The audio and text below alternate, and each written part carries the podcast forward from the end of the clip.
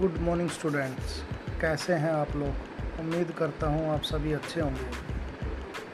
जैसा कि आप सबको पता है, कई बार बारिश के बाद इंद्रधनुष दिखाई देता है। क्या कभी आपने सोचा है कि इंद्रधनुष कैसे बनता है? क्या कारण है कि बारिश के बाद इंद्रधनुष बन जाता है? और किन किन परिस्थितियों में इंद्रधनुष बनता है?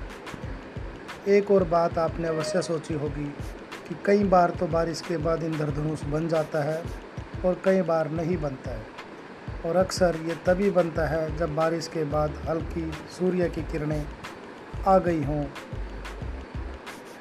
इसको समझने के लिए हम एक टॉपिक के बारे में पढ़ेंगे आज, जिसका नाम है डिस्पर्सन ऑफ़ वाइट लाइट, अर्थात सूर्य के प्रकाश का विक्षेपण या प्रकाश का विक्षेपण हम कह सकते हैं।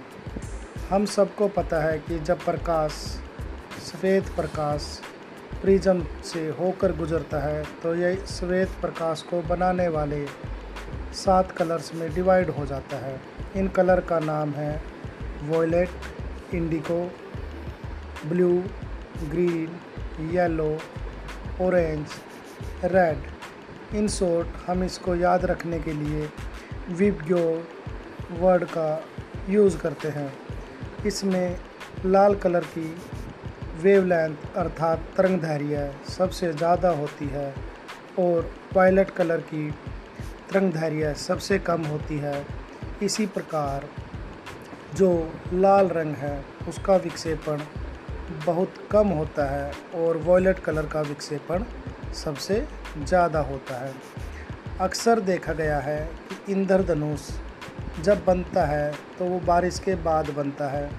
इसके पीछे का कारण ये है कि बारिश के बाद जब बादलों में पानी की बूंदें अटक जाती हैं तो वो एक प्रिज्म की तरह कार्य करती है।